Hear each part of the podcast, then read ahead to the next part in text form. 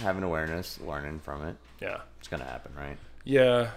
I'm trying right now to figure out how to teach this kid about perspective. It's difficult. He's nine years old. Yeah, You know? he's too young to really grasp. Yeah. per- Good perspective and stuff luck like that. there. He's starting to get there though. Bro. No, he has some points, Every yeah. he's starting to get to that age where he's starting to understand life Mm-hmm. a lot more, and I can tell just talking to him because I don't see him uh, like all that often. Right. See him like every couple months, weeks, whatever, depending on like the time of year or whatever. Yeah. But um, every time I see him, he's definitely more t- cognizant, more Mm-hmm. aware of like the reality of life around him and stuff like that. And Right. fucking, yeah. Uh, I'm pumped to see where Jackie goes in life, man. He's just uh, he's still young and he's he's a wild little kid, man. He really is. he is a wild kid. He's he's he's definitely a, a little But animal. but at the same time, like which of us in our family weren't like Yeah, I mean, there's definitely things that I did that were like, even though I was like a good, quiet, shy kid, Yeah. I was a little butthole when no one was looking. You know, Right. straight up. And that's one thing I'm trying to work on. Like, he has no integrity because Yeah. why would he? I He's a always- nine year old. He, I- as soon as I'm not looking, he tries to get into shit. Yeah, I always tell people all the time, like I have strict, I had strict parents growing up, and I was like, strict parents raise sneaky kids. Yeah, Like, 100%. I was real good for a while, but once I started like realizing state getting to high school, I started fucking doing like a lot more fucking better shit, and they didn't really realize what was going on necessarily. And then I got turned 18, and they cut me, didn't cut me off, but were like, hey, you can fight for your country, you can do what you want to. Right. So now we're here, and uh, Well, what happens when you uh, keep an animal in a cage? You let it out, it's gonna go crazy. crazy. It's gonna go crazy. Fucking hey, I have all this fucking bad shit that I can do. Now I'm allowed to do this bad shit with no repercussions. There are repercussions, and I understood them, but like when you don't necessarily have it, you learn to leave it, live a certain type of sheltered lifestyle. Like you said, put an animal in a cage, let it go. It's gonna fucking go off. And I didn't like go off, go off. I'm good at not getting caught though. Again, That is key. Sneaky kid. So anyway, well, I've been rolling here for a couple minutes, uh, about two minutes in, um, but we're here with episode 45 of Your House Our Rules, sneaking up on that episode 50, bro. Fucking still shocking. I can't believe That that, I've wild. been doing it this long, man. Um, Big had a 5-0. couple, had, yeah, had a couple fucking pauses and stuff. It's dude, we're, we're getting into year three of what's been going on, but shit, man, we're here with uh, Dalton Floyd, Jack Jack Hay, my cousin. Uh, you know both of these guys. Uh, they have been on before. Um, it was like episode 20 something when we were down here in Nashville at your old place. We did it. One of the most well received podcasts that I've had, honestly. We, we got into some deeper type shit on that episode, and people were like, yo, man, I really like that episode. Try to like gear it in that direction a little bit more. So, one of the reasons why we are here, we're going to talk about some other stuff, but Jack has recently decided that he is going to run for office. And um, it's something that he's been lightweight planning like your entire life, I would say, because you've always done it. You went to school for political science. You, you've you've done all that, and now you've kind of given it the go ahead to actually like sit down, fucking put your head down, and fucking go after it. Um, now, a lot of people who have probably watched me on like social media or this podcast or whatever when I talk about you. You were like the promoter guy with Heyman Entertainment doing wubs and stuff like that, which I played last summer and all that. Uh, introducing it, I kind of want to see where you are going with that because that's where everyone kind of sees you as. And I want to get into the mind of like why you made this decision and what exactly you're going to be a part of like Wubs and the Heyman community with. So, Sure. yeah. All right. Well, thanks for that uh, little intro there. Uh, first things first, as far as Heyman goes, I'm essentially fully stepping down. Will Will I have a Oh. role? Yeah, I announced that like a week ago on the Heyman page. Which, if anybody doesn't follow my Heyman group, Heyman We're a Family, it goes beyond Wubs. I am a big proponent of furthering anybody's uh, endeavors, not just artistic and creative. Like if you're starting a business, Right. if you're like you should join that group because I will share your stuff and I will try and help you build a following. Um, that's a huge mission of mine. I'm going to start posting the podcast in there a little It should bit. be, yeah. Like Yeah. we may not some some things people don't care about as much, but the only way we're going to know is by sharing things. Yeah, you know, and, so and it, uh, that being said, too, there's it's starting to grow. It's starting Yes. to creep up on a thousand We're people clo- or whatever. coming on a thousand, When. I made that post on Facebook the other day that was talking about like, hey, I'm trying to move forward with the podcast, trying to find guests or whatever, and you shared it in there. I actually got a couple people to bite on it a That's little good. bit. I don't know if it's actually going to happen.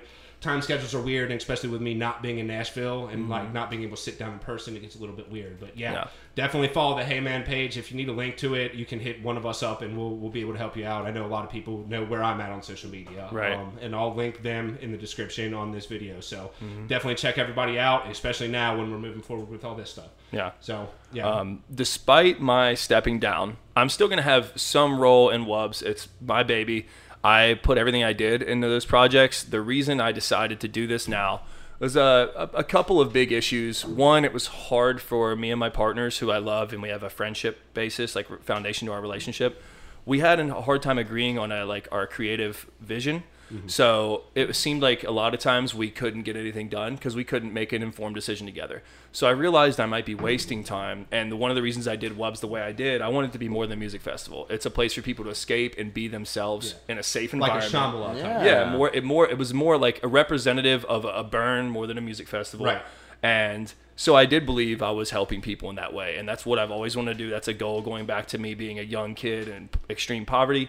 Um, and now I'm just, you know, kind of deciding I'm 35 years old. Maybe it's time to shift towards leadership. Um, so that's where I'm at with it. That's why I made that decision. You know, uh, my biggest motivation, anybody who knows me and knows anything about my life, I have a nine year old son I've had full custody of since he was two. He is absolutely what gives me extreme validation and motivation when I'm down, when I'm not feeling good, when I'm not feeling myself. I get up for him and I work hard for him. Right. And when I see him in the world that we're trending towards, and not just him, it goes to just for posterity's sake in general, for basically all children coming up, what kind of world are we handing off to them? You know, even our generation has been handed the problems of the generations that come before us, and it seems like we're so short sighted, especially in leadership. Yeah. We have these election cycles. Most people come in and they realize the only way to get back to being elected is to kind of focus on what's now, what's the problems now. We have very few leaders who are focusing on 30, 40 years down the line. Yeah, and, And we also has to have we also have leaders that have been in office for ye- decades on decades, and they're Mm-hmm. they're stuck in an older time, and it's harder for uh, newer people to necessarily get in and have the power to actually make a change. Right. Uh, but not only that, but w- there there's a certain level of like young kids don't really give a fuck about it. Yeah, and that's something that you need to like. We just talked about this in a part, uh, episode. If you want to really hit a nice political like. Uh, progressive, not progressive as in like the left type thing. Hmm. Like you want to be progressive in your politics or whatever, you have to hit that younger generation. Absolutely. Yeah. So, and I know that's something that you're definitely trying to do Mm-hmm. and you're good at. I mean, you're uh, what 34, 35 now. Yeah, I'm 35. Yeah, and you still have like this entire community behind you and this ele- electronic community that is like a bunch of young kids. And I've Yeah. talked about that before, where like a lot of these people that I'm starting to see in the scene, and part of the reason why I'm backing out of it is you get so many like uh, young kids that are coming in. It's like the shit just gets hard to navigate once you. Yeah, get how do you fit Yeah. in at this point? Yeah, and I've you've reached that. and you've done a good job where you're able to take yourself out of like the older mind state and put yourself in the state of mind of a younger person and move forward. Right. And that's actually something, you know, like you really hit it on the head there. We have to, or, you know, anybody who works with me or anyone who's going to work even on their own campaigns, you have to focus on how you engage with the apathetic, the alienated, and the disenfranchised. Mm-hmm. If you can't reach voters from 18 to 30, you're not going to win against all the old heads who don't see things our way. And it's, you know, I'm just a very strong proponent that we have to make a shift uh, perspective wise and just like, if we're going to fix the foundation, which we have a strong foundation in our country, but we are letting it crumble for a myriad reasons, and we have to eventually inspire people, which is actually the biggest, one of the biggest motivations for my campaign. I want to show younger people it's worth putting time into politics. Yeah. It's worth being in your early Right. 20s. Oh, yeah. Run for local office. Yeah. Run for it. See if you might win if you get your friends to bet. That happens. That Yeah. really does happen. People sometimes will just run unopposed. No one likes them, but they run unopposed because people are apathetic. And so was- how do we combat that? Yeah, and it was something that I had talked about with um, Eller actually when he came up and visited for Thanksgiving. I was talking, he was talking about your whole scenario or whatever, and he was like, the thing about it, uh, he because Jack has the um the the end goal is like presidency. It's a it's a tall task. It's something that's going to have to be a it's a tough mountain to climb. You're- Absolutely. You're definitely going to have to do a lot of work to get in there. And he was like, I think that he might have started too too late Yeah. because you're just now getting to the age where you can actually run for presidency Right, right, right. and you could have had uh, some more time in, Mm-hmm. in when your younger ages to get there and build it in, especially because you're not from a fucking prominent family. Right. You're you you have a lot more to do to do it. And I was like, I was like, I see what you're saying, Eller, but at the same time, I was like, it's really hard to convince a 20, a mid 20 year old to like get into politics unless they are from that type of family. Yeah. Like they're like they're bred to fucking be there. Right. I know it's something that you wanted to do, but when you're growing up with people who are all the same age, same mindset type thing, that's not something that they're necessarily concerned about. Mm-hmm. Yeah. Like we've been talking about. So yeah, you you definitely got got to do some stuff. I don't think it's too late. I think that you're getting into it now, and I think you have a good mindset behind you to to start off where we're at. Right. So, it's never too late. never too late. It, and it's honestly not. Yeah. You know, 35 sounds old. Might it, it maybe feels old, but it's not. Honestly, and you have your whole life ahead of you.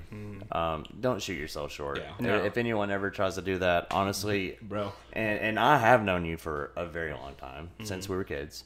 Um, you know, I think it's okay for you to step back from the EDM community and really just take a look and perspective. I mean, you've been so deep into like helping people for so long, and I know that you like to do that. I know you want to do that. This is a great opportunity for you to do that. For sure. Yeah. Definitely something that Jack has always been almost a downfall in like personal personal sure. things that I'm not going to get into, but Jack is a very kind-hearted, helpful person mm-hmm. and something like politics is definitely something that I could see you doing well in um because you do kind of need that. I do see a little bit of a disadvantage though with that mindset because you need to be able to play the game. You need to Yeah. be able to play the political game. You need to be able to lobby and fucking get the get the financial backing in order to get yourself to a point where you can be in office.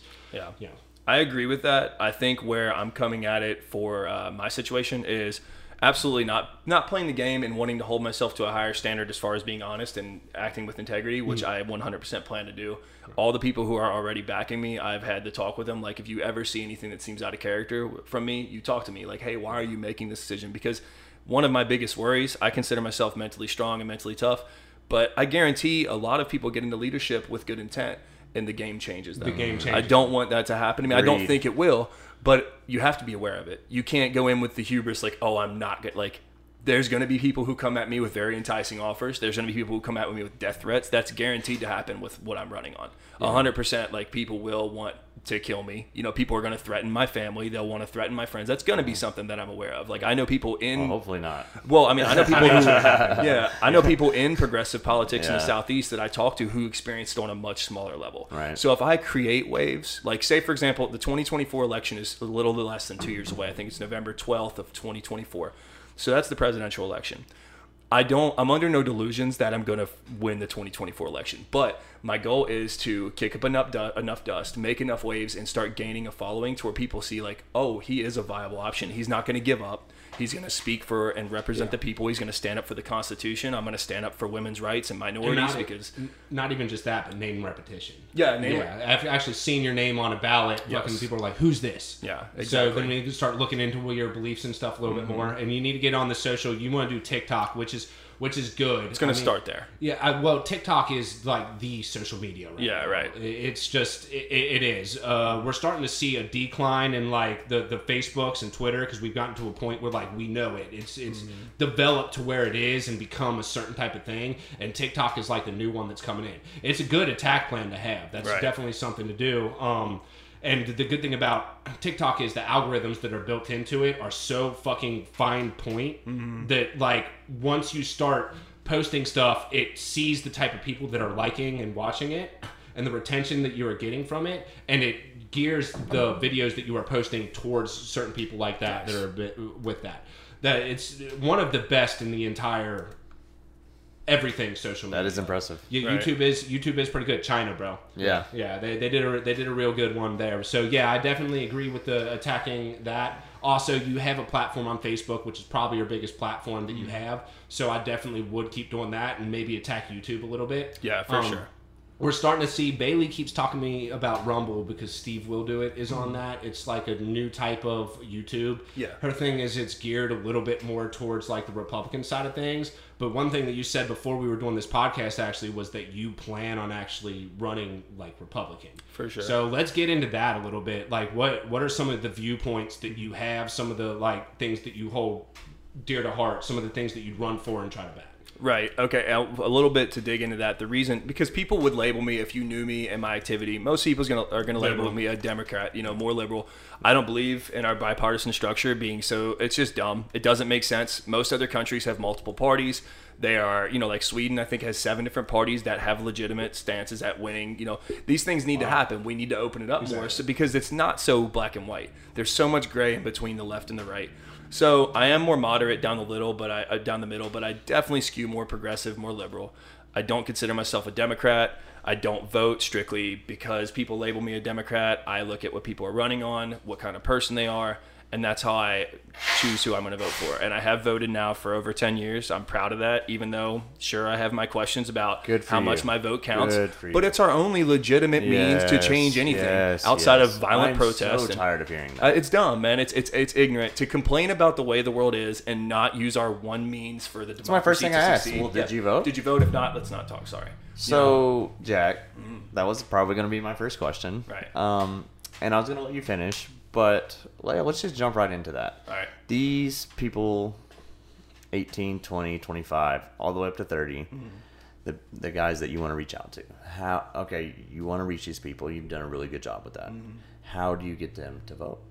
I think it starts with, for one, my reach in the underground music community is so helpful to what I want to do.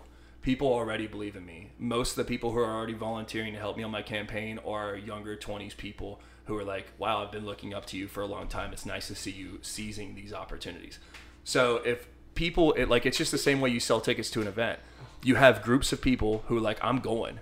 Now their friends want to go same same thing essentially you have these people who are like hey like this is someone who's like us who represents Word of mouth. yeah and word of mouth essentially and through social media which is directly reaching the younger generation so if i'm able to do the things that i already do i mean i'm, I'm a pretty consistent poster on social media if i do 30 to 60 second clips of me speaking about one issue then another issue nice and clear and concise not muddying it with a bunch of other stuff here's how i feel about abortion. Here's how I feel about the mental illness in our country. Here's what I feel about internal affairs. Here's what I feel about domestic affairs. Mm-hmm. Here's what I feel like, and just do that, and then people can digest it a lot easier. Sharing it favorable to the algorithm, and then before you know it, you might have some people who are like, "Wow, he is speaking to something that resonates with me." I'm also going to operate under. I'm going to do my best and have people help me with socials. I want to be able to respond to people who have mm-hmm. questions directly. Like, here's how I feel about it. And I'm also not going to grandstand and pretend that I know mm-hmm. everything.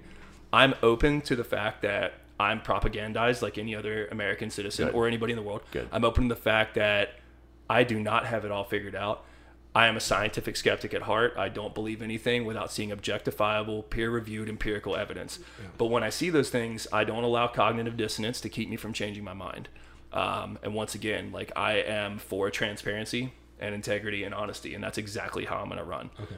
Yeah. So um, one thing that you kind of pegged on there was you, you want to use like this. Correct me if I'm wrong, but you want to use this like electronic community that you've built to help build your platform, right? Yeah. So here's the thing that I see with that. The vast majority, me being in this community now for five years or whatever, the vast majority of people that are in the electronic community, Democrat. Yeah. Like overly Democrat. Overly t- Democrat. Too. Liberal. So, Yeah, I mean, liberal is a better way to put it. Liberal. Yeah. Okay, well, same thing. But uh, uh, the question that I have is, I mean, I could see how there's all sorts of different people in there. There's not, uh, it's not all skewed to one Mm-hmm. Sure, side. sure. But the majority of people knowing that they are like that, how do you necessarily turn that into something that would be to the side that you're running towards. And I know that you were talking to me before about how you've talked to some of the people, some of like the higher up people that you know a little bit well, and they're like, I would support you as a Republican just because I know you know your know your stances on Right. stuff. But how do you reach the like lower people who you don't necessarily know, the younger people who aren't necessarily sure where that is? Because mm-hmm. sometimes you say some shit politically, and they're just like, oh no, Yeah. no, fuck that, yeah. That's a huge issue. Overcoming that will not be easy. What I hope is that my messages will be clear enough and just like you know if it's if it's coming across their screens you know if they'll listen for 30 seconds they're going to understand what i'm standing on. Me running as a republican is here and, and this isn't also set in stone. The reason i'm skewing towards that is because i have zero chance of re- winning the democratic nomination. They're going to have someone that they want to run because the i mean I, I like it once again i skew more liberal but the democratic party is going to put up whoever they can Yeah, control. The republicans on the other hand are looking for someone to believe in someone who's going to stand up for constitutional rights, who's going to stand up for free speech, who's going to stand up, you know, and I'm I don't think we should take guns away, but touching on that, we have to address the fact that kids are getting killed. I don't know what the answer is. I don't know what the answer is, but mental illness Yeah. is that's probably the root. Like if we don't address the mental illness in our society, which stems from a lot of reasons, the fact that we have poor public education, it's not funded well. You know, we have police officers who aren't trained properly, and mm-hmm. we have our older generations, whether or not they want to admit it, created the counterculture. And if anyone's not familiar with that term, it is essentially a very Google it. generalized way. Do what?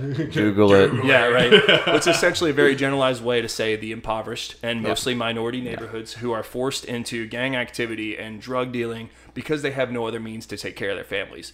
So we So is that what you're speaking about, or are you speaking about like school shootings and stuff? Like school shootings is part of it, but like it's a like? Well, so, they're two vastly different things. yeah, yeah, but what I'm addressing here is essentially mental illness being the root cause of these symptoms, right? So this is a, oh, anybody who reads Thoreau or anybody who's into philosophy, which is something I study excessively. Um, Thoreau says people waste time hacking at the branches of a problem instead of focusing on the root. Yeah. And the entire point of that is think about how much money and time we spend on, for example, school shootings.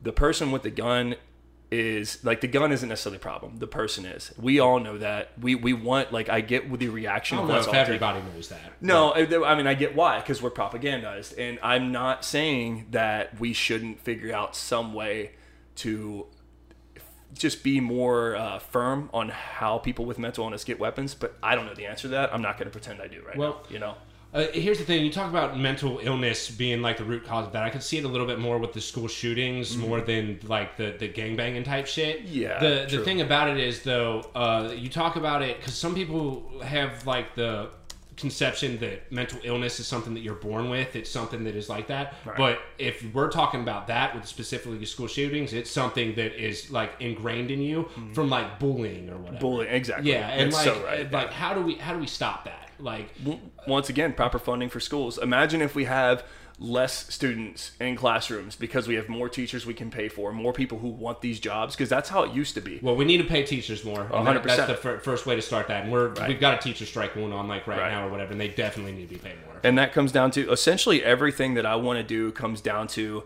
fixing where our tax money goes to. We need to stop putting trillions of dollars into our military budget every year, pull some back to focus on infrastructure, to po- focus on our education system, to focus on proper police training, to focus on cleaning up our streets and getting the homeless the help that they deserve so they could be, you know, there are states that focus on their homeless issue and have a very functional way to get their homeless jobs and they want to like people who want to get clean but have no way to they're literally outcast in society so they're going to get worse and worse and that like once again we're ignoring these problems while we're so focused on other parts of the world. I'm not saying that it's logical or realistic for us to pull away from everything we do in the world. It's not. It's not. It would harm a lot more people than than do good as far as i understand which i'm not going to act like i know everything.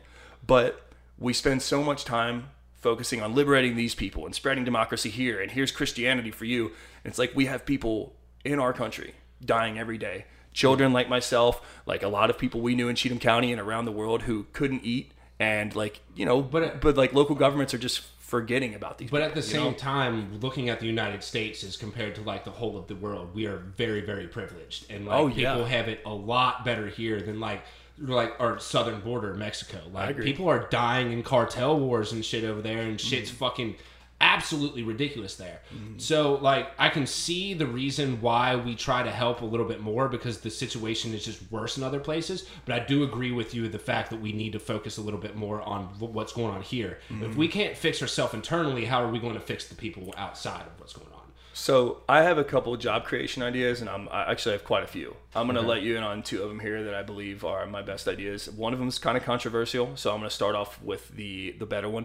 Um, one of the biggest issues we have in our society is the fact that parents, people like myself, even parents in or families in two parent households, they don't have reliable childcare, right? So not only is that a huge stressor on them financially, but the kids aren't taken care of in a way that is healthy for them, you know.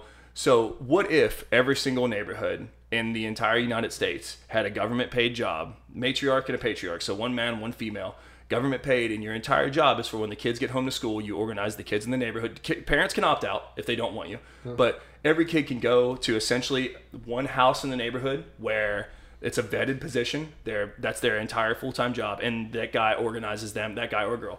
What do you guys want to do? Play football? You want to learn how to fly kites, anything, you know. And like the, the reason that idea comes from me is because that's what I do in my neighborhood. All of the kids in the neighborhood call me Uncle Jack. They come here to throw football with me. A lot of them don't have parents.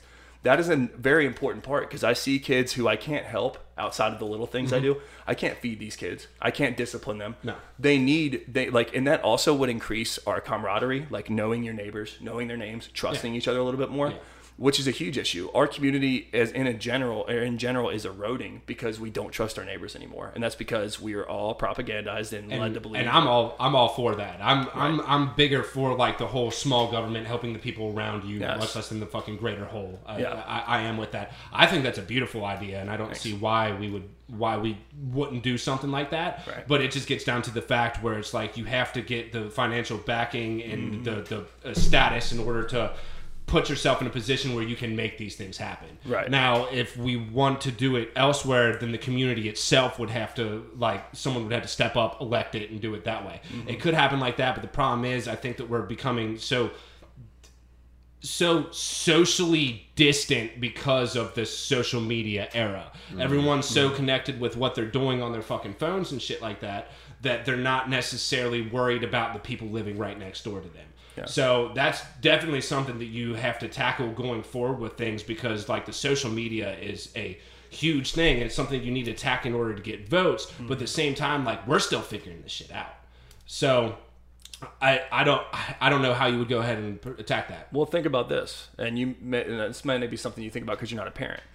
Uh, a lot of parents get their kids on social media early because it's a babysitter. Yeah. that's why they have screens. Oh, sorry, that's why they have screens.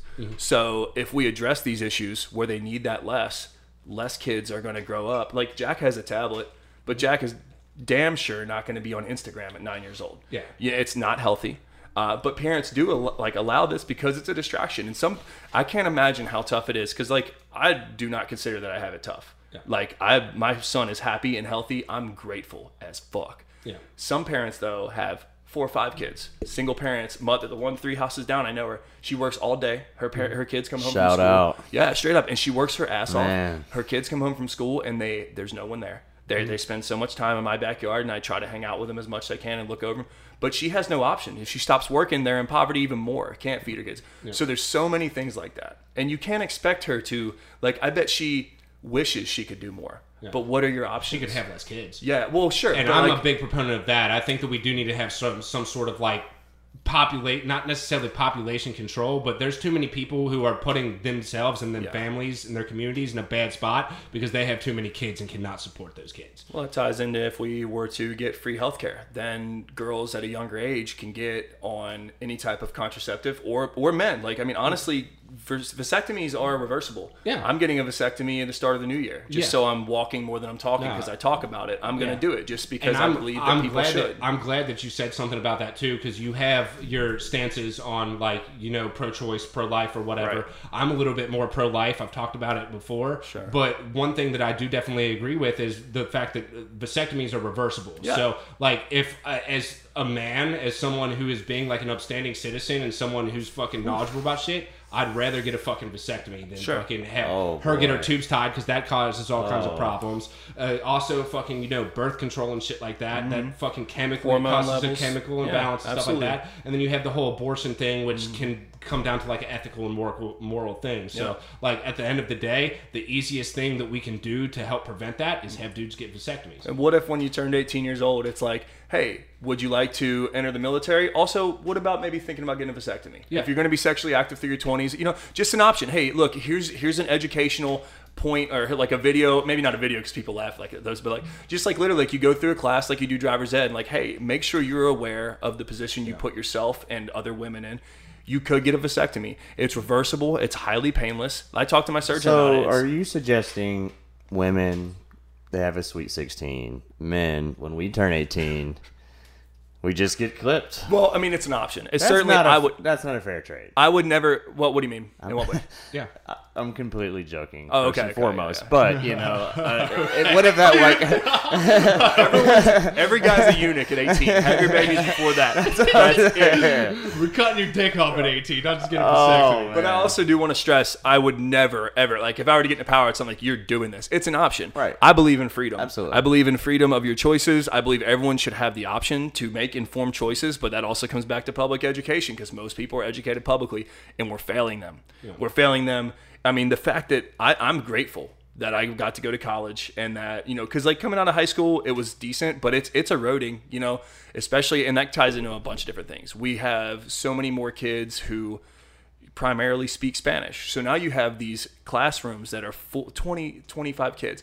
A third of them speak Spanish. So now you have to tailor the entire lectures to That- half speak English, half, and it it's going to not not dull it down, but it limits the information each kid well, can learn. Here's you know? the here's the thing about it though. Like we are one of the only countries in the world that like predominantly speaks only one language. Right, right. So I think that it would be because you know we do have the whole thing with uh, Mexico behind us. There's Spanish speaking people. There's a bunch of them. Like if you live in Southern California, you have to speak uh, Spanish or you can't get by it. Right. So I think that it's something that we should do in that aspect of things to make people you know branch out and learn more. It just agree. becomes a, an entire thing in and of itself. Mm. Be more educated. Be able to speak more language. Be able to communicate with our fellow brothers and sisters Mm. that we try so hard to dictate, even though we're not in their their country. Yeah. So uh, th- that's where I would go with that entire Mm. situation. You know, I brought this up a couple times on the podcast before. We've got like China, which invented uh, TikTok, and we've got us over here.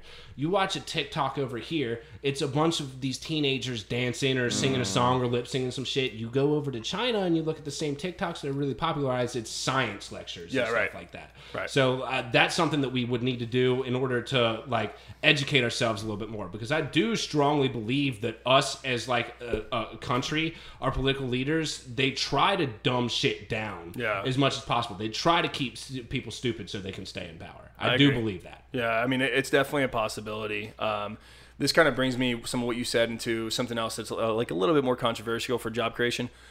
Do I believe that we should just have complete open borders? No. But we need to stop acting like immigrants are the biggest problem.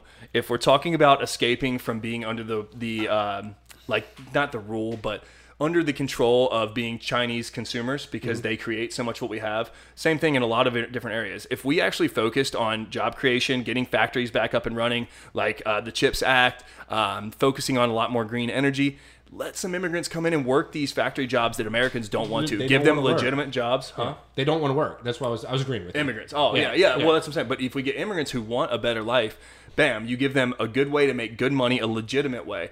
Also, on what you were saying, why not have some, you know, kind bilingual Spanish women or men get into teaching Spanish and English And classes also- in elementary school? You know, like job creation right there. It's a bunch of things we can That's one of the more liberal things that I, I'm with. Like, mm. I don't believe in borders. No, I I could don't give either. a I could give a fuck less where I was born on this, uh, this Right. country. I do believe in like me being from Cincinnati, like a certain level of community based around like Cincinnati, the West Side where I'm at. I know mm-hmm. all these people. I know how they act. I know what I, I know them. Fucking, Right. I was born there. Like I do see that, and that's where I would like to have our governance. But I would like people to have more of a perspective to outwardly reach out and understand someone from a different place. Yeah. They don't necessarily have to influence how you vote in your local area, Right. but you can learn a lot from these other cultures. 100%. So yeah, it's just something that we need to get into. I'm gonna take a quick pee. Give me Okay, one second. go, go ahead and take a quick pee, and then we'll we'll get into a, a couple other things uh, when you come back. So, how you doing, Dalton? I'm good. There's, there's a lot going on, you know. Yeah, man. Unfortunately, the first half of the episode, because he's got his thing going on with running for office, we kind of had to focus a little bit. And when he comes Yeah, back, we're gonna we're gonna circle around a little bit. So, um, one thing that I noticed when we were talking about the um, like whole abortion, pro life, pro choice, you kind of kind of got a little bit vocal there and didn't necessarily. So, how do you feel about? Well, so um, I actually moved to Georgia recently, and that's a Yeah, and by the way, fucking huge congratulations to you, bro. I'm so Yeah. proud of what you're doing out there, man. You got a good job fucking doing the damn I thing. appreciate it. Um, but yeah, so I mean, I, everyone knows um, there's a lot going on in Georgia with Raphael Warnock and Herschel Walker. Um, I have no idea how it got that far, but um, it, it, it it's not a secret, right? Like, her, So what exactly is going on? Um, well, there, it was a runoff uh, for Senate um, Oh, for, for okay. Georgia, and uh, everybody knows Herschel Walker. The guy can like run a football, but he can't read or write. And somehow he was this Running close. for Senate. somehow this close to winning. Yeah, um, for Georgia, which is a very big state. You know, with a lot of people live in Georgia. So honestly, it's like kind of embarrassing. Um, Warnock did win, but um, the, it, it's there's a lot going on, right? You have Trump just lost the Trump eva- uh, the tax evasion um, lawsuit, and we all kind of saw that happening, right? Like that's that's not a secret. Yeah. Um, but it is kind of just interesting to see the series of events, right? Um, and it seems like no one is talking about it. I understand it's the end of the year. You know, we have New Year's coming up, we have Christmas coming up. Well, I would imagine the reason why people don't t- aren't talking about that as much is because it's more localized to Georgia, and you know I live six hours away from you. Up in Well, that's a big part so- of um of, of Trump. To they Trump needed Georgia Mm-hmm. to go Yeah, if he would have won Georgia, he would have won the presidency. Essentially, is what he's saying. Okay. Yeah, yeah. big landslide this week. Yeah. Um, so you know, obviously, So what what what so are they liberal now? Is the is it technically a liberal state now? War- or- Warnock is Democratic. Yeah. Okay. Mm-hmm. All right. Which So, and he won. Yeah. Correct. So okay, so that doesn't that's not necessarily conducive towards fucking Trump when his new campaigning in 2020. Exactly. Okay. All right. I see what I see what you're talking about, and with the whole tax evasion thing that they're doing. But I mean, at the same time, like talking about that and how things ran up in Georgia or whatever, I genuinely do not believe that he has a shot to even run for the presidency in 2024. And if Biden is running against him, because I don't see Biden get re- getting reelected. Yeah. But we talked about this a little bit on the last episode of the podcast, or two episodes ago on the podcast. I don't think on like that, like a national scale, I don't think that it's as I don't think the voting necessarily matters. I think that they're fucking picking who they want to to do that shit. Eh, because you look at the last election or whatever that we had, like I, everybody was supporting Trump, and Biden is just this bumbling idiot who can't get shit mm. together, but yet he won. Mm-hmm. So I mean that we can get into a whole bunch of different things about that, but. uh I see, I see what you're saying. There's a lot of things going on politically that's uh, that's happening. Especially, we just got out of November. It's an election, uh, the election month, and it was uh, one of the even years. So World Cup. yeah, Nice. There's a World lot Cup. going on right now. bro. Right. Croatia beat Brazil. I mean, let's go. Right. This is exciting times. It is. It's a. I, I've said it for a while now, man. Like, it is a lot of turmoil, but I consider this the most exciting time to be a human being in the history of the world. What a time to be alive. It's it, there's so much. There, you're capable of so much more. You can be aware of so much more. It just takes. The biggest problem that I think we face as modern humans, not just modern Americans, is we have so much time that we have to spend chasing money, you know, doing all these things that it takes us away from spending Living more life. time digging in and living life and educating ourselves. And it takes discipline, and we all know this. It takes discipline to level up and follow your passions outside of the nine to five grind because that shit can beat you down. It can beat you down, and we've all experienced that. But you have to overcome that if you want to be great. Something I tell my son and the kids that I coach all the time. First of all, you can do anything. You can do anything, but you have to work for it. And mm-hmm. it starts early. No days off is a real fucking thing. Sure, you can have a nice day and relax a bit, you but you it. you cannot give up, you know, and just get lazy. You have to stay focused. And if your goal is to be the best at anything, you have to outwork the other people who also want to be be a the best. lifestyle. Yeah, hundred percent. Which I I was never like that. Yeah. I could have gone way further with football had I taken it more. s- Well, I took it seriously, but I allowed too many things in my life to overcome my drive. And You should have stayed in Cincinnati too. Yeah, I probably should. If you if you were I- talking, if I would've went to football Elder- seriously, if you would have went to Well, Elder, you would have had so many more opportunities. You don't give yourself enough credit. You played D1 football at, at a pretty big state college in the state of Tennessee, and and even though, shout out Austin Peay Even Yes, though sir. they weren't that great then, Right. look where they're going now. Yeah, they've come a long way. A long way. Yeah. Are they about And ready to jump to Division One? That's the word. I don't know if it's going to happen. It might take a few years, but it'll be interesting. seeing well, that and to piggyback on what you were just saying, um, you can do anything you put your mind to it. And how many times do we have a friend that lives next door, we will, but we'll never see him? Yet we have driven from all around the country to meet here right now to make this happen. Mm-hmm. If you want to do something, you're gonna make it happen. yeah. Yeah. That's true. It's a mindset, like you said. You have to. It's a lifestyle choice, and telling yourself like I'm not gonna get dissuaded. I'm not, you know, like some people are socially anxious. Like you have to be able to overcome and get out of your comfort zone. That's huge to personal Oh my growth. gosh. Holding yourself I accountable. preach that. Like, and a lot of people may laugh about it. Uh, meditation is something I live and die by. Anybody out there who thinks it's a joke, I need to I need to get into it a little bit more. You've talked about Oh, it. it's but it's great. incredible. You, have talked about uh or I'm sorry. You just mentioned um what did you just mention? I'm sorry. meditation, no, before that. Personal personal accountability. personal accountability. Yes. Yeah. Yes. So you had talked about wanting to talk about this a little bit on the podcast beforehand, and it's something that we've talked about before. Mm-hmm. Now, personal accountability is something that like everybody definitely should have, should be able to do it, and if you're not, you're kind of doing something wrong. Mm-hmm. But that's kind of where I'm getting to with me personally. Sometimes it's hard. Like I do hold myself personally accountable for the things that I do. Right. I really am hard on myself, but sometimes I don't nec- it doesn't necessarily register with me Sure. that I need to hold myself accountable for something, so I need the perspective of someone else. Right. And that's something that I think that is important with that whole thing. You should not only hold yourself accountable, but you should also surround yourself with people that are willing to hold you accountable. Yes, absolutely. And I do surround myself with people who hold me accountable for the I things agree. that I do. So yeah, we kind of get into a, a little bit. It, it, accountability is just a it's a it's a crazy intricate thing. Sure. And um, at the end of the day, I just think that sometimes we're not able to do it as much as we we're able to. Having other perspectives and things is Right. is good. And we could bring that back to like the school shootings and stuff like that. A lot of those people who are doing that, they're, they're like the outcast kid that doesn't have those other perspectives. In life. Yeah, absolutely. Yeah. Uh, touching on one second before we, we move forward from that, one thing I would also suggest outside of meditation that I love to do is journaling. Uh, I have different You- you notepads. got for me different on things. that. bro. Like, and just be brutally Yes. honest with yourself. Yes. Like, I, I believe that personal honesty is what leads to being honest in the social world.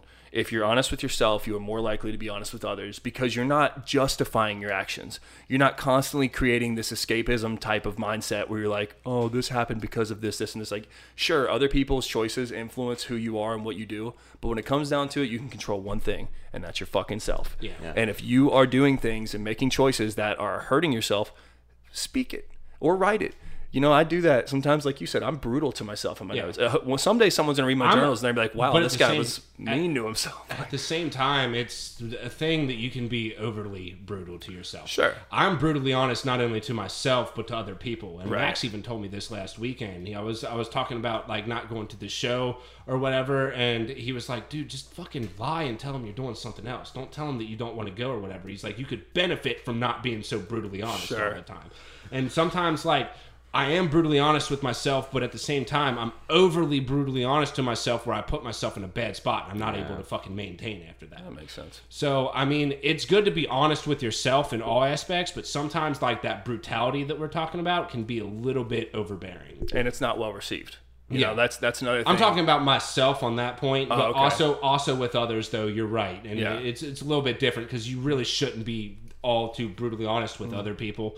Um, I've learned a lot in my years now. I'm not nearly as big of a dick as I used to be. It's just like telling things, and like it's something that I constantly try to work on. But Mm. the the brutally honest thing, like I left this group chat that I had with all my friends and stuff like that because I was like honestly, y'all, I was like, I just feel like I'm such an asshole in here all the time. I'm just always voicing my opinion that it's like pushing y'all away. And then it creates my, a box that I put myself in because I don't want to fucking speak on anything because I know that I'm going to be too honest about it and Yeah. fucking end up overthinking. I think what would help you, and I think I've said this to you before, is understanding like this was a huge growth point for me in my 20s. Understanding that your expectations for yourself should not be how you hold the world at large. Like, say, for example, you know, let's just use my writing because it's on my mind. I know I'm not writing lyrics on par with Eminem or Kendrick Lamar, none of that. I'm writing lyrics that resonate with Jack Hay, and some people like them. When you listen to my stuff, I think you're like, well, this is not good because your bar is so high, and that's a good thing. But you need to like, I guess, when you account like for anybody who's coming for you, like to you for advice, like remember that they may be.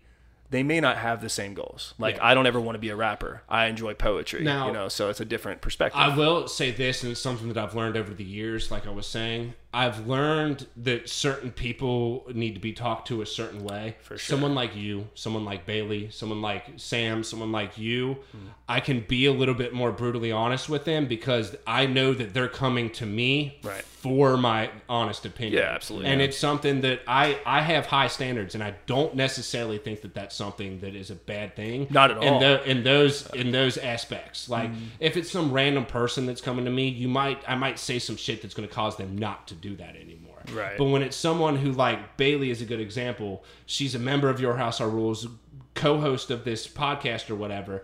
I want this to be as good as possible, so I expect her to be as good as possible in the same way. Mm-hmm. Sure. So I can do definitely do things differently to to have a little bit more of a cushion with things that I say.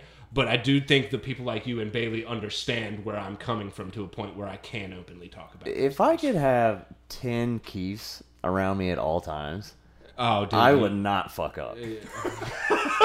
I mean, it's just like straight up, and honestly, that's why I keep Keith around is because like he's gonna let me know, and like you know, I have a lot of really fucking good friends Yeah. out there, but not everyone is gonna let you know when you're out of pocket. Yeah. You do that for me. and I you do a good job. Both y'all That so bad. I, I get it all the time, man. I'm very If, if, polarizing. if you're gonna run for politics, be prepared for yes men. Oh yeah, uh, that's uh, It's something. gonna happen. I've been talking to him about that like uh, for years now. Right. Where, where it's always like, dude, Jack, you have too many people that are just telling you yes. I'm aware of them though. Yeah. I'm aware of them. I'm very good at knowing who's blowing smoke at my ass and who's like an avid Yeah, supporter. but I can thing- see it in people's eyes, man. But the thing, the thing Yeah. about it is when you surround yourself with it so much and everyone's just telling you yes, you don't necessarily know anything Sure. else. So that's Sure. why I take it upon myself to be that check. That yeah, you- yeah, I get it. And you I do it- genuinely do believe that fucking uh, I, I need to be that check for you. Sure, sure. Yeah. Well, you I could do be it. a little He does better. it. Chewy does it. Charles does it. Lou does it. I've actually got a lot of people. Matt Henry sure as hell don't let me do anything. Yeah, he's my number two. Honestly, he's a lot like He's Keith in that way. two. He's going to say Yeah. exactly what Yeah. the, and he may be completely wrong. He's still going to be convicted when he says it. And then you kind of have to be like, well, hang on, are you considering this? And he's grown a lot in that way Die too. on that hill. Where yeah, you know, he's he's come a long way though. When he was younger, you couldn't tell him shit. dude. Yeah. Nothing. Oh, yeah. Not a damn thing. Him That's and- the way I was. yeah, I mean it's it's a growth thing, you know. Yeah. And, and going back to just speaking to people, like I believe in being very honest, not necessarily brutally. There is a level of strategy or tact, uh, mind you, that that you have to develop.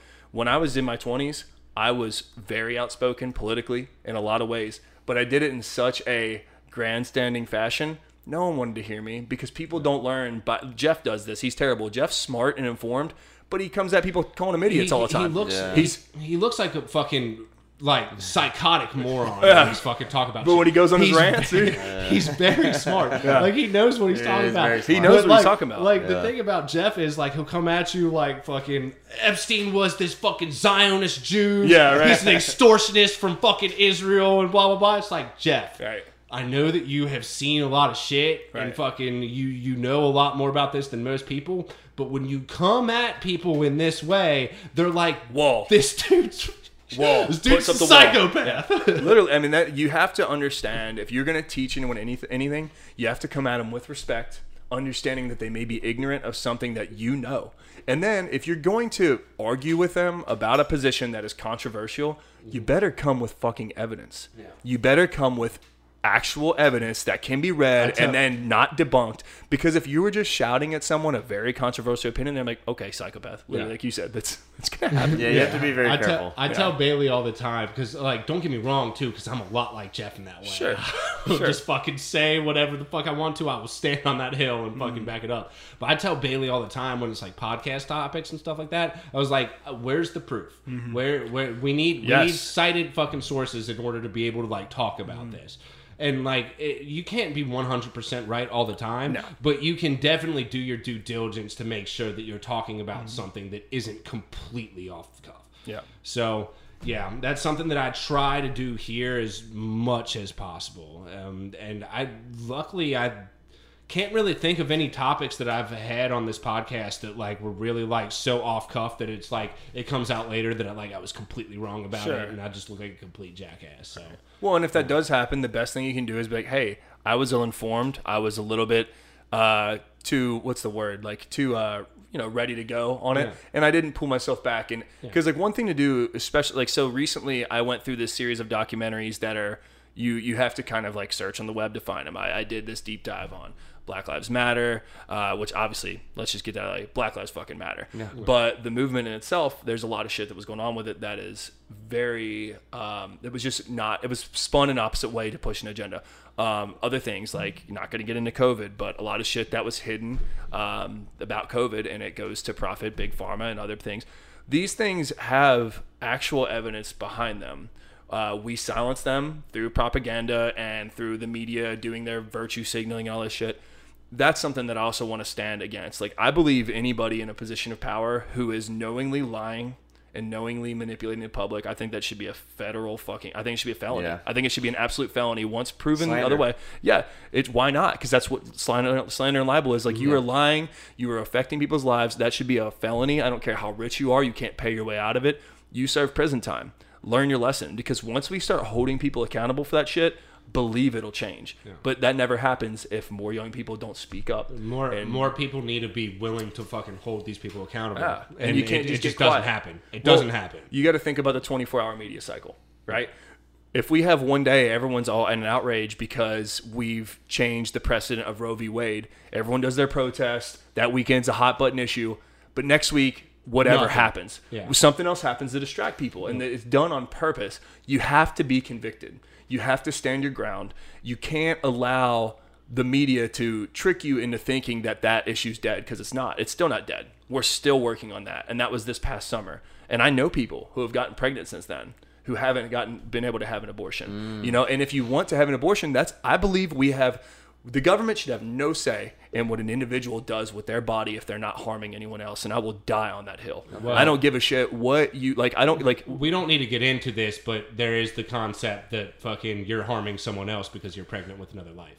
and like you mean like, you're pregnant. You have another life that you're Sure, responsible. but that's for that why life. we have that's why we have laws set up for when you can get an abortion. Outside of a medical emergency, there was still you couldn't get a Yeah. fucking abortion in the third We're, trimester. we're not Yeah. going to get too Sure, far into this because that, that's that's a lot of it. But one of the one of the things that I said when we covered like the whole Roe v. Wade before it actually happened was Right. I was talking to Bailey. I was like, one of the most complicated things about it is like defining life. Sure. and everyone has a different perspective of what life is. Right. So that's when things get a little bit fucking crazy. I mean, I think it's I think it's kind of fairly simple in general. Like if we're going to argue that we're pro-life and uh, force people to not get abortions and then they have to have these children, where's the social structure to help these single mothers take care of these kids? Where where is the social structure that makes sure they're not impoverished and growing up to join the counterculture? And it, it- like these are arguments Yeah, that we're not having. I understand. If we're not going to help It's- the like it- the whole pro-life thing is ignorant to me because once they're born, no one cares anymore. Yeah, No one gives Well, a shit. yeah, exactly. Yeah, and that's something that like eh, growing up in the west side of Cincinnati, predominantly Roman Catholic, one of the biggest Roman Catholic places of all time. As a kid, into my high school years and even early college years, I was a big pro-life guy. Under no circumstances should we be able to have abortions. Sure. And the older and older I get, and the more and more I understand shit and fucking the ins and outs of lives, the more fucking experiences that I've had with situations Mm-hmm. involving it and stuff like that. It's like this is a lot more tricky of a topic than it really Yeah. is. Yeah, I agree. But we're gonna we're gonna drop that mo- that one. Move on. Hmm. Um, we're moving up into about fifty two minutes uh, right now. Uh, do you want to talk about Brittney Griner? The course. situation. Yeah. So pop it off, man. Int- introduce the topic. All right. Well, I mean, it, it's no shocker, and, and it's funny. Um, if anyone knows me, I'm a big sports guy. Any sport, honestly, you can just shoot any sport at me. I think it's interesting. It's it's a fun way to uh, get your mind off of things, right? Yeah. Um, so everybody knows the Brittney Griner case, right? And and I honestly, when I first read it, Well, um, let's not speak in absolutes because not everybody knows about the Brittney Griner. Well, okay, but let me yeah, let me finish. So when I first read the tabloid, I I read WNBA player in prison, and this is so. If anyone doesn't know, um, Russia is in a war with Ukraine, and right when it happened, she was playing basketball overseas in Russia, mm-hmm. just bad wrong place at the wrong time. And when I try to put things in perspective, she is like the LeBron James Well, of the, she she got caught with What's the the reason why she got right? caught with weed, and that's why she got put was in a weed cartridge. Yeah, yeah. Sorry, getting a little ahead of myself. But like, just the significance is like, she's literally like one of the very best players in WNBA. And and you know whatever you want to say about women's sports, she is a badass. Yeah. I mean, was- Nah, she was a monster at Baylor, bro. no, literally, like when I tell people, I mean, she dunks. She's a woman that dunks. Yeah. I can't dunk. Doesn't mean much, but very, very great, awesome basketball player. And um, again, if anyone knows me, I'm not the most political person in the world, and somehow, I. It's obvious because of the war. This has turned into uh, some sort of like war trade, and that po- is po- that is why it ended up getting blown up as much as What it was did. it like 21 years or something? Like absurd for a weed cartridge. I which- don't weed know. they, they were trying to make an example. They're trying to lev- create leverage. Um, and Exactly. it's it's been several months now. Uh, two days ago, she was traded for another human. Um, Victor Boat. Victor Bout. Bout. Victor Bout. yeah, um, and, and just doing a little research. Everyone knows him as the Merchant of Death, but um, man's man's got a really good uh, mustache. Um, Mans does have really he's good he's literally known for killing people. So uh, we traded a very well known basketball player um, for a man who goes by the name of Merchant of Death. Yeah, and if you don't know who it is, um, I think it's called Lord of War was the the, movie, movie, yeah. with Nicolas Excellent Cage. movie. Yeah, I've never personally seen it. At least I don't think I. Bro, I got it on did. DVD. But he was this Ukrainian-born, uh, which they at the time was the USSR, and he was an arms dealer for you know Russia and the USSR. Mm-hmm. And we just traded a six foot eight female basketball player for a literal arms dealer from one of the top arms dealers in the entire world when it comes to Ukraine, like Mm-hmm. dealing all that stuff. So. I, how do how do you how do y'all feel about the situation?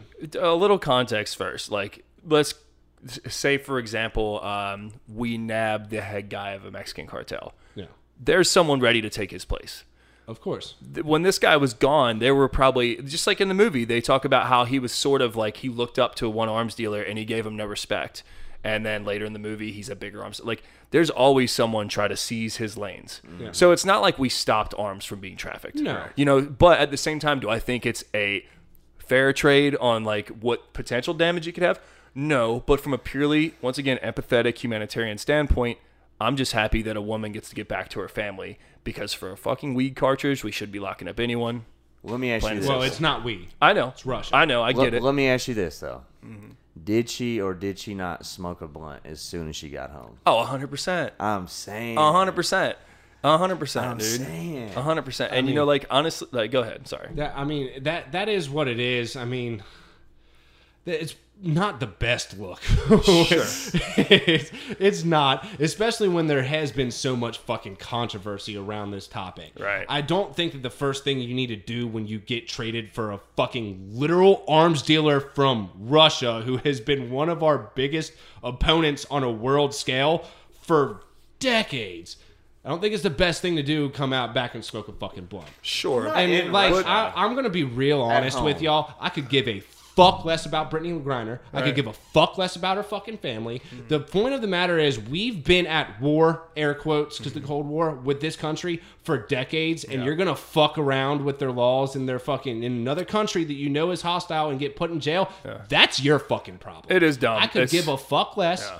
I think that the, she should be rotting in fucking prison right now in Russia, and I do not think that we take. should fucking be. It's not a fucking. Hot It's a hot take, take, bro. No, hot. It's no, a hot take. Fuck that shit, bro. Like, there's no. That we just traded a fucking arms dealer from Ukraine from one of our biggest opponents in the entire world scale for a fucking woman's basketball player. But once again, this has more. been the greatest women's basketball trade of all time. Hang on, but one more time for context.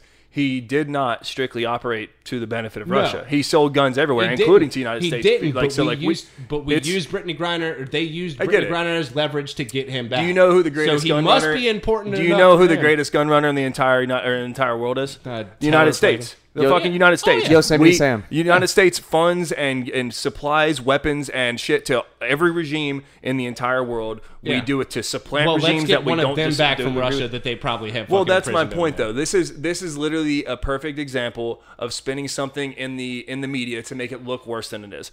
He's not going to suddenly start. Uh, just the Russian army isn't going to suddenly be amazing in ten years because Victor Bout's No, That's not. my point. He isn't doing anything that hundreds, maybe even thousands of other people aren't doing, including our military. This this comes back to the whole fucking personal accountability. sure. If I'm in Russia and I'm breaking the law in Russia, Sure. knowing damn well that this is the fucking ops Mm. over there, and I have to be over there for whatever fucking reason, Mm. if I get busted and put my get put in jail, I'm gonna fucking do that goddamn time. Well- it's gonna fucking suck, but I know that I put myself in that fucking situation. Here, here's how I feel about that. I, I agree with you, but I also believe that she probably, even if it's ignorant, she probably had a level of like belief that she was going to experience some type of political amnesty because of her position. Be, she's going to be protected. Yeah, and and, if she, didn't was- expect the entire Ukrainian Russian war to pop. off. Exactly. And also on top of that, had this not have happened at this exact time, it probably wouldn't have been like this. If she would have gotten arrested in most any other country, they wouldn't hold her to their laws, especially something as simple. They would have been like, okay, let's extradite her back to the United States, Mm-hmm. let them deal with her. Like this is absolutely a political position they tried to use for leverage. Sure, It's 100% but it's what a, it is. But it's a political uh, leverage that they're using and being successful in. Yeah, I we get lost this trade deal. This has been the worst trade deal of all time. You're so dumb, dude. You're like, so like, come on, man, fucking, it's it's comical to me. Yeah. It, it really is, and I do I do believe that. Like, if you're gonna fuck around, like I. I've done plenty of shit that is fucking illegal. yeah. But you know the consequences. But I understand the consequences of what's going to happen, and I I, get it. think that people need to be fucking held responsible for the things that they fucking do. And I will admit, I don't know a lot about her life. She probably does not have a whole lot of experience with maybe being held accountable in that degree. I have mm-hmm. no idea which, where she comes from, if she came from a wealthy family, and I have no idea. So I'm speaking from ignorance. But she may not know what that's like. This could have been her first lesson. And once again, I'm going to circle back to just the fact that she has a young daughter. And I just, once again, you know me, I'm way overly empathetic and I can be, it's, Yeah. it can be a downfall. I just cannot justify her spending 21 years away from her daughter who will suffer because of a vape pen. I don't, I don't, I you can- know, and I can't either. And you know what? I've said this entire time that she's been in there because it's been controversy the entire time that she's been in the prison. We should do everything that we can to try and get Brittney Griner back. Right. But there's certain fucking world aspects and how things are perceived that we don't need to fucking do Sure. in order to get her back. Well, let's talk the play in general because why do you think? Why do you think? My bad. Why do you think the Biden administration would do this? Just give me y'all's thoughts because I have thoughts on this. Well, I think the reason why uh, the Biden administration would want to do this is to because there's been so much turmoil that has Mm-hmm. been created in the country that they want to get her over here as like a win for whoever. It was is- the yeah. same day Trump was found guilty for Right. the tax. And which leads me to my point. If you're talking about winning over your your constituency, Mm-hmm. the Democrats already appeal to minorities and women. Yeah. You're releasing a gay woman minority. That plays gay? really well. Yeah. Wait, what? You didn't know that?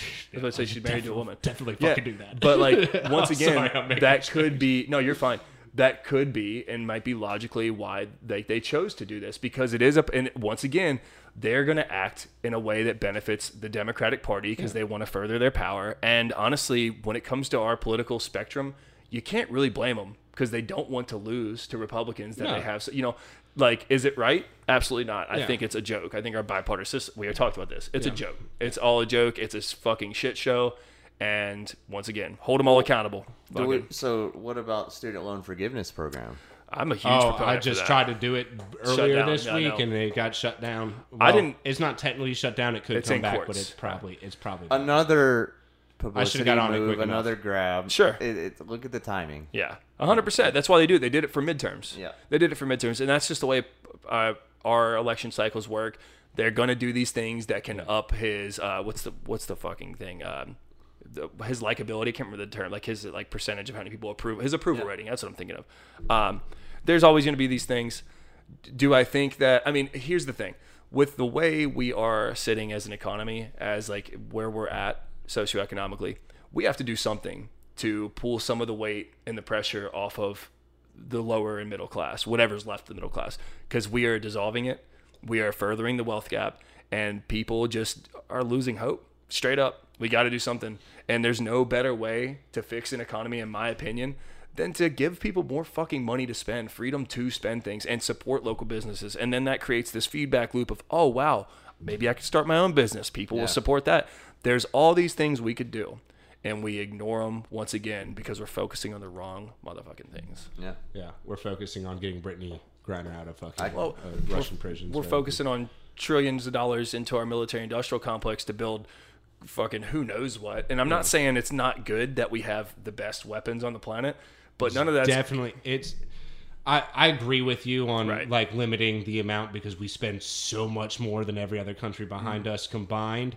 But one thing that people don't necessarily understand is the reason why we have the status that we do on a Right. world scale is because of our military power. Yeah, we got the our biggest- economy is not the best fucking economy. Right. We owe everything to China. Mm. We're fucking trillions of dollars in debt. The only reason that they don't fucking come over and take what their own is because we've got fucking like there there's this thing with like the fucking USS naval ships or whatever these giant fucking battle destroyer ships. We've got like 20 of them Mm-hmm. and like every other country in the world doesn't even have that combined and stuff. For like that. sure. It's just the fact that fucking when it comes down to it and we're not invincible. No. Ru- Russia, fucking China and stuff like that, they all have military powers that could compete with us, Mm-hmm. but it's just the fucking this dude's a little bit bigger, so I don't know if I can necessarily take it. Yeah, that's that's hundred percent true. But here's an issue that most people don't put any thought in.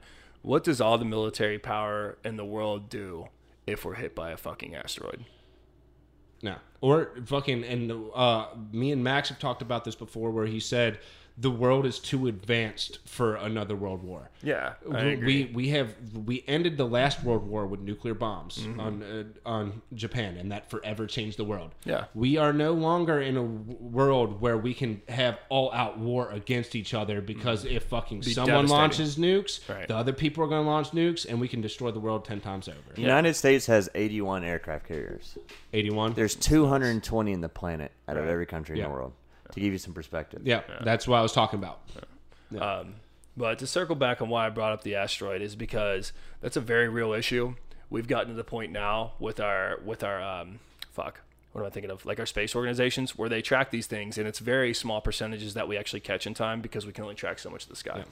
Imagine if we just democratically, like we should, spoke to other leaders around the world, all agreed to put a little bit more into our funding for space science and enhancing our satellites so we can see more of the sky, and created a like I have I can't remember what I called it here. Um, let's see. Mm. I don't want to have too much dead air. I can't remember what, where I wrote it, but essentially, like just a unified, like we, we put up the Space satellites. Force. Yeah, well, well, not even space force, like where we can track Yeah, that's- that's a the more of the sky type thing, but- Yeah, and then like literally, like if people think of Armageddon when they think about this, we don't need to nuke Iraq. We just need to know it's coming far enough away. Launch up a satellite, attached to the side, and a little bit fucking boost, and it pushes it off, they, off track. they actually don't know how well that's going to work. And They've already I- tested I, it. I actually, I well, I uh, that's what I'm getting into. Okay. It wasn't necessarily that in the gravitational pull. They actually had this project that they were launching a satellite up into space for Mm-hmm. something that wasn't going to hit the um the Earth or whatever. right, right. But they sent the satellite up, and they were essentially going to ram it into the side of an asteroid and see if they can make the trajectory go off, see how well it would work. And I remember seeing once it actually happened, I think it happened this past June or whatever, someone posted like, "We're spending all this money to see that uh, a satellite to go uh, observe a." Uh, asteroid, we're going and it, it just wrecks into the side of it. I was like, no, what you're not understanding is that this has been something that we've been fucking researching for decades. Mm-hmm. They actively, like, we can talk about war, nuclear war, what it is, but like, we don't understand that a rock could just come hurling at us and fucking do just completely level us. We've had four apocalyptic events that have happened and four known events that have mm-hmm. happened Four known events, and- which is important. And, and on Earth mm-hmm. since its inception, since it's been Earth. And what people don't understand is, I was explaining to her, I was like, the reason why we did that is to ram it in and to see if we could fucking divert its trajectory enough to fucking, if Have one was defense. coming, that we could d- divert it Right. away from us and pinhole around and fucking orbit out and shoot up into interstellar space or whatever. exactly. And people just don't understand that. they have well, that's again, it just comes from ignorance. People don't understand how big of a problem it actually I is. have seen Armageddon. right. which is one of the most realistic apocalyptic movies that I think is If out it's there. an Armageddon, it can happen. Yeah, I mean, well, like it, you could do like anybody who is willing and wants to spend a little bit of time researching it.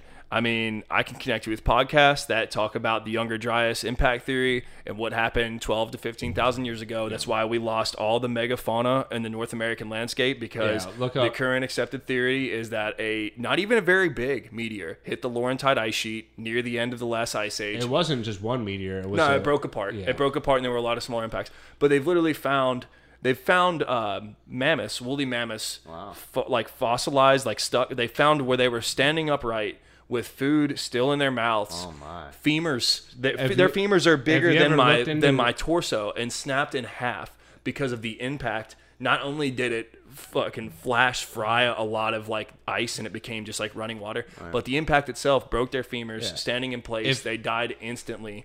Just from the just from the explosion from the impact. Then you have So the before, because I know you're going to go off on Yeah, a fucking huge You tangent know on this one. I'm just going to cut this one off. It- Graham Hancock and Randall Carlson. Yeah, let them talk Look, them up and and look into that because there's a lot that goes into this. This is a huge tangent. We've talked uh, about it before on the podcast, but like if you really want to know the like introspective things of that. Definitely check out those two people. They've been on JRE multiple times, Mm-hmm. talked about, been on other podcasts, have their own like forums that you can look them up. Mm-hmm. Definitely do that. We've been running for a little bit now. I want to move it into our last section, as I always do, which is what we've been sipping on, which is basically any media that you've been consuming. It could be music, video, whatever it is. Dalton, we'll start out with you. What you've been sipping on, bro? Okay. Uh, well, I wasn't ready for that. So, um, like I said, just touching on, just living in Atlanta um, by myself. I've kind of touching back into things. Uh, recently, recently single, past few months, um, spending every day by myself. Yeah. Um, really, just actually, it's so cliche, but just focus on myself. So with that, I'm listening to a ton of new music. Um, heavy back in the gym, heavy back eight hours sleep, and um, I know on surface level that's not answering your question, but Well, what it- type of music you've been listening well, to? I'm saying like for me, with me doing that, I'm really able to, to soak in things. Um, wow. So on top of that, um, I I guess the top, new Tyler Childers album is pretty good. Not gonna lie, it's not as good as the last one, uh, but but I've been touching on that. Um, also getting ready for New Year's, um, getting ready to go to Decadence, which is in Denver. Uh, if anyone's gonna go to that, it's gonna be a two day event. Bass Capital, baby. Yeah. Um, so of course, like the, the Flume album's really good. Uh, saw Flume on Bonnaroo. Um, Yeah, At- I at need Bonnaroo, to catch a flume set. Ah, live. so good, dude. I, Yeah. I was in a really bad toxic relationship, missed it halfway through. Um, so I'm really happy to revisit that, trying to make that happen. Um, and, and that's about it. Honestly, I've really been stuck in like a loop of like the same music. So I'm trying to be aware of that and go in and like deleting a bunch of stuff. So Yeah. if anyone's friends with me, please send me stuff. Oh yeah, always. Uh, anyone on the podcast, uh, most, most people here, fucking. It's always one of those things. Uh, there's a Ravenscoon. Uh, it's a Bob Marley quote, but there's a Ravenscoon mixtape. It's a Electric Hawk mixtape that he does that I showed you, where Mm. it starts out with that 100, 100, Oh, 100 with yeah. kimono dogs or Yeah. whatever. And fucking the next lyric that it does is one thing about music: when it hits, you feel no pain. When it hit, when it hit, when it hits. It was on Bassnectar mixtape first, though. Let's, I- let's give credence to that. yeah. Okay, but I think the quote is actually fucking um, uh, Bob Marley. Yeah, yeah, and yeah. it's one of the truest things that I've ever heard. Like, there is no drug that is like music. There's Yeah. nothing like when you're just in the car and fucking it's just hitting you the right way and Mm-hmm. like you feel light and fucking ready to go, man. So music can, like you said, you've been going through a lot recently, Yeah. personally, and like music gets you through it. So check out the check out the Tyler Childers. Tyler Childers. and talk out the Flume album. Uh, send in anything else that you got, man, and fucking have fun at Decadence because Yeah, I, I saw that appreciate it. lineup. It. looks it looks pretty dope. And fucking Denver is like bass capital, man, when it comes to Yeah. So electronic. all the. DJs live there now. It's weird. Yeah, they're all from there. Yeah. Jansen. Nice. Yeah. so what you been sipping on, Jack? Oh man, a lot. I'm really deep into my podcasts and my um, what is it? My documentaries. I do a lot of time just trying to focus more on learning. I've gotten way back into reading. Um, currently about to finish two books right now. Um, and as far as music goes, people, you know, a lot of like just because of my music connections, a lot of kids send me. I just call them kids. Got a lot of people younger than me send me their music, which is honestly a super big blessing. I love hearing people's creations. Um, so I'm not going to quote who exactly. I've got so many younger people that I follow that are really talented. Um, but yeah, documentaries, podcast, staying focused on my goals. Um, I I'm trying to think of the one I just listened to. It was a JRE with someone. I can't remember what it was, but it was really cool, really interesting.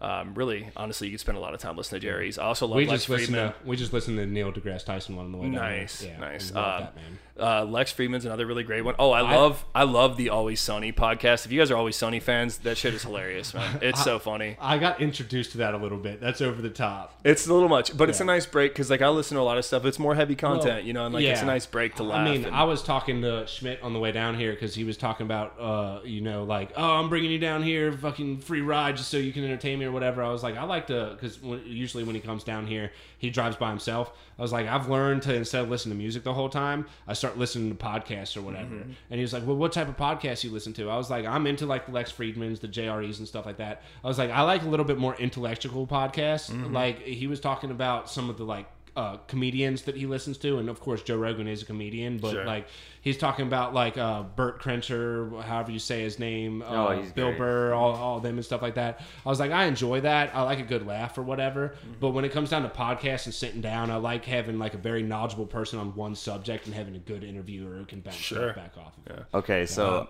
you, you, I wasn't ready. I'm not gonna lie, you threw it on me. But after thinking for a couple moments, um, I'm so excited to tell you what the hell I've been sipping on, Uh, so, like, dude. So like, where I was getting ready to go with this, I just froze up. But like, you know, it's it's dark at five o'clock. You know, the days are short. Let's watch some TV, right? And they kind of fucked us. So they dropped. If you guys remember. Huge Star Wars guy. They dropped Andor. I kind of told you. Mm-hmm. They dropped Andor, House of Dragon, and the Lord of the Rings series all at once. I don't know if you guys are, are aware of that. Oh, I watched And- House of Dragon. I fuck with all three of those. Holy. So heavy. Yeah, I and I wasn't fantasy. ready. I, it was like if I'm not gonna take it seriously, I'm not, not gonna watch it. Yeah, Not and half-ass now it. I'm able to do that. yeah, yeah, Um, if you like Star Wars, even if you don't, watch Andor. yeah. That's it's the one great. I haven't watched. It's really fucking good, and I hate it. I hate to tell people this. It's like, yeah, it doesn't get good to the first six episodes. Right. Um, watch Andor.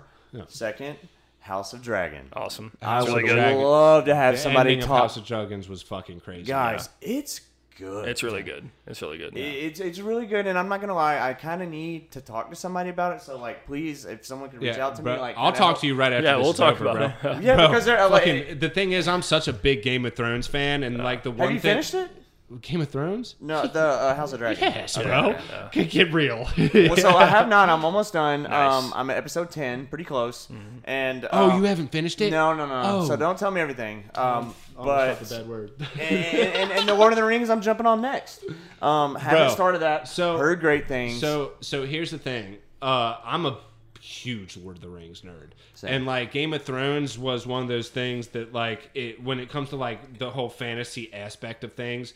I prefer Game of Thrones just because it is such like this political drama. they're that- always that compared to each other. Well, that's the thing about it. I hate the comparisons. Yeah. I enjoyed Lord of the Rings a little bit more because of the nostalgia, but they're two completely different things. Lord of the Rings is a hardcore like Fantasy. nerdy fucking fantasy where Right. fucking there's orcs, there's fucking magic, all this Ents, fucking shit. talking trees. Uh, House of Dragons is a political drama with fantasy aspects. Yeah. Yeah, right. So the comparisons aren't quite there, but just the nostalgia part of it and like the over the top action that you see with Lord of the Rings, fuck, the dark Dude, elf. so- Yeah, bro. dude. If Yeah, you guys, if you guys notice, I've been like doing a lot of hiking. Yeah. It's because I'm watching that shit. Yeah. And I'm just fucking running through the woods. Nice. Like Getting pillaging nature, baby. shit. Like you know.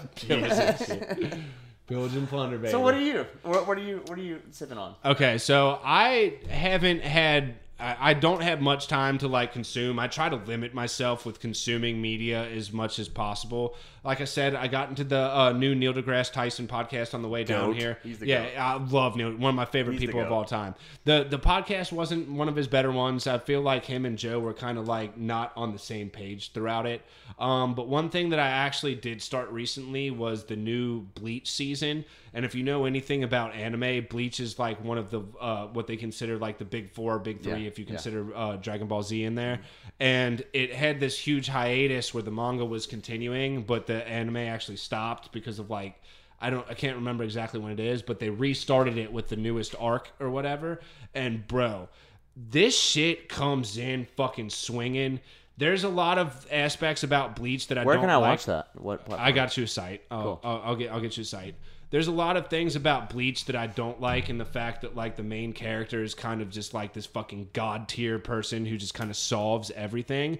But like the new season, the animation is fucking phenomenal, and it has this like '90s Quentin Tarantino fucking theme and soundtrack to it, bro. That's fucking just like it's a Oh, slap. please put me it's a slap. It's only like six episodes in, but yeah, that's kind of what I've been sipping on. Cool. Other than that, you know, I've been on my uh, music grind. Uh, No, as no Christmas always. tunes. I love Christmas tunes, bro. I do. It- Christmas It's remixes? hard. To, it's hard to get into them anymore because we got streaming services and like I just want to listen to my own music. But um, I've been finding a bunch of tracks. If you have Apple Music or you have SoundCloud, I create playlists, which is anything that I download onto my actual track. It's called Slap City. I do one each year. Go check that out if you want to listen to some of the music that I have. I can't really put myself to one specific person because we live in an era now where it's just like you listen more by the song than the person. So that's what I've been sipping on. Uh, this has been episode 45 of Your House, Our Rules. Peace! Hang on before you end it. Anybody who has any questions for me, I'm followable on Facebook at Jack Hay Jr., Instagram Jack the Lion, and Snapchat at Jack Hay. I will answer any questions anyone has. Anyone who wants to help out and with this movement, I would appreciate it. And for sure, jump on that. I'm going to link everything down here in the description too, so you can see that. And the second time over, Thanks, episode guys. Thank you. 45 of Your House, Our Rules. Let's go. Peace! That was a good one, guys. I like that. Had to pee so bad.